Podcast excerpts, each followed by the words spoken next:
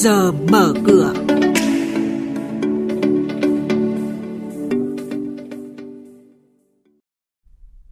Thưa quý vị, thưa các bạn, Chính phủ đã đề nghị cấp 3.500 tỷ đồng vốn điều lệ cho Aribank. Doanh nghiệp bất động sản đã phát hành gần 10.000 tỷ đồng trái phiếu.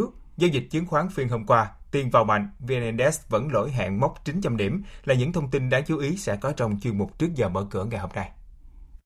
Thưa quý vị và các bạn, tại phiên họp Quốc hội sáng qua mùng 8 tháng 6, Chính phủ chính Quốc hội về việc bổ sung 3.500 tỷ đồng vốn điều lệ cho Ngân hàng Nông nghiệp và Phát triển Nông thôn Việt Nam Agribank từ nguồn tăng thu tiết kiệm chi ngân sách trung ương năm 2019. Theo Thống đốc Ngân hàng Nhà nước, nếu không tăng vốn điều lệ cho Agribank ngay trong năm 2020 này thì sẽ không thể đáp ứng nhu cầu vốn phục vụ phát triển kinh tế, đặc biệt là tín dụng cho lĩnh vực nông nghiệp nông thôn.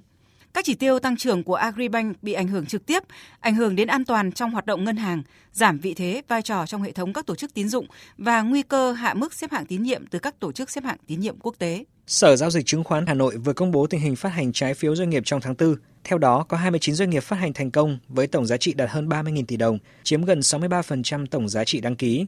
Lũy kế 4 tháng đầu năm, tổng giá trị trái phiếu phát hành đạt mức trên 70.000 tỷ đồng. Nếu chỉ tính riêng ở lĩnh vực bất động sản, trong tháng 4, doanh nghiệp bất động sản đã phát hành hơn 9.600 tỷ đồng trái phiếu doanh nghiệp.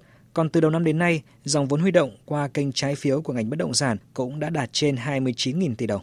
Trên thị trường chứng khoán, phiên giao dịch hôm qua, dòng tiền chảy mạnh giúp hàng trăm mã giao dịch khởi sắc. Tuy nhiên, VN Index vẫn lỗi hẹn với mốc 900 điểm do một số mã lớn đuối sức. Chốt phiên, VN Index tăng 13,7 điểm lên 899,92 điểm. HNX Index tăng 2,02 điểm lên 120,1 điểm. Upcom Index tăng 0,87 điểm lên 57,3 điểm.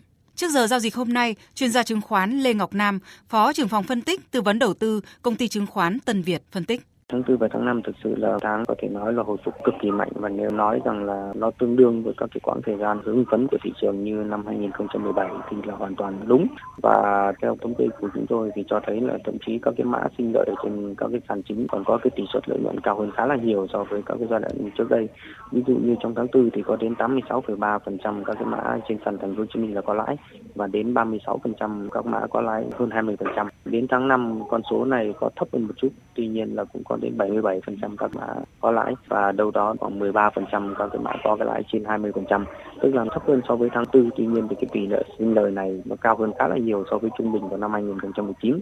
Thì đó thì chỉ có 48% các cái mã có lãi trung bình tháng và chỉ có khoảng 3% các mã có mức độ lợi nhuận là trên 20%. Tôi nghĩ rằng là xu hướng này khó có thể duy trì được trong cái quãng thời gian dài, đặc biệt là trong các cái tháng cuối năm năm 2020. Tôi nghĩ rằng là dòng tiền hiện tại vẫn đang tập trung chủ yếu vào các cái mã mid cap và small cap do đó thì nhà đầu tư nếu như vẫn tìm các cái cơ hội có cái tỷ lệ sinh lời cao thì nên duy trì dòng tiền của mình ở trong các nhóm mã như thế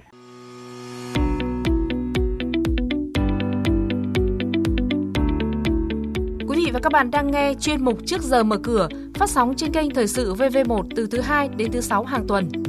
Thông tin kinh tế vĩ mô, diễn biến thị trường chứng khoán, hoạt động doanh nghiệp chứng khoán, trao đổi nhận định của các chuyên gia với góc nhìn chuyên sâu, cơ hội đầu tư trên thị trường chứng khoán được cập nhật nhanh trong trước giờ mở cửa.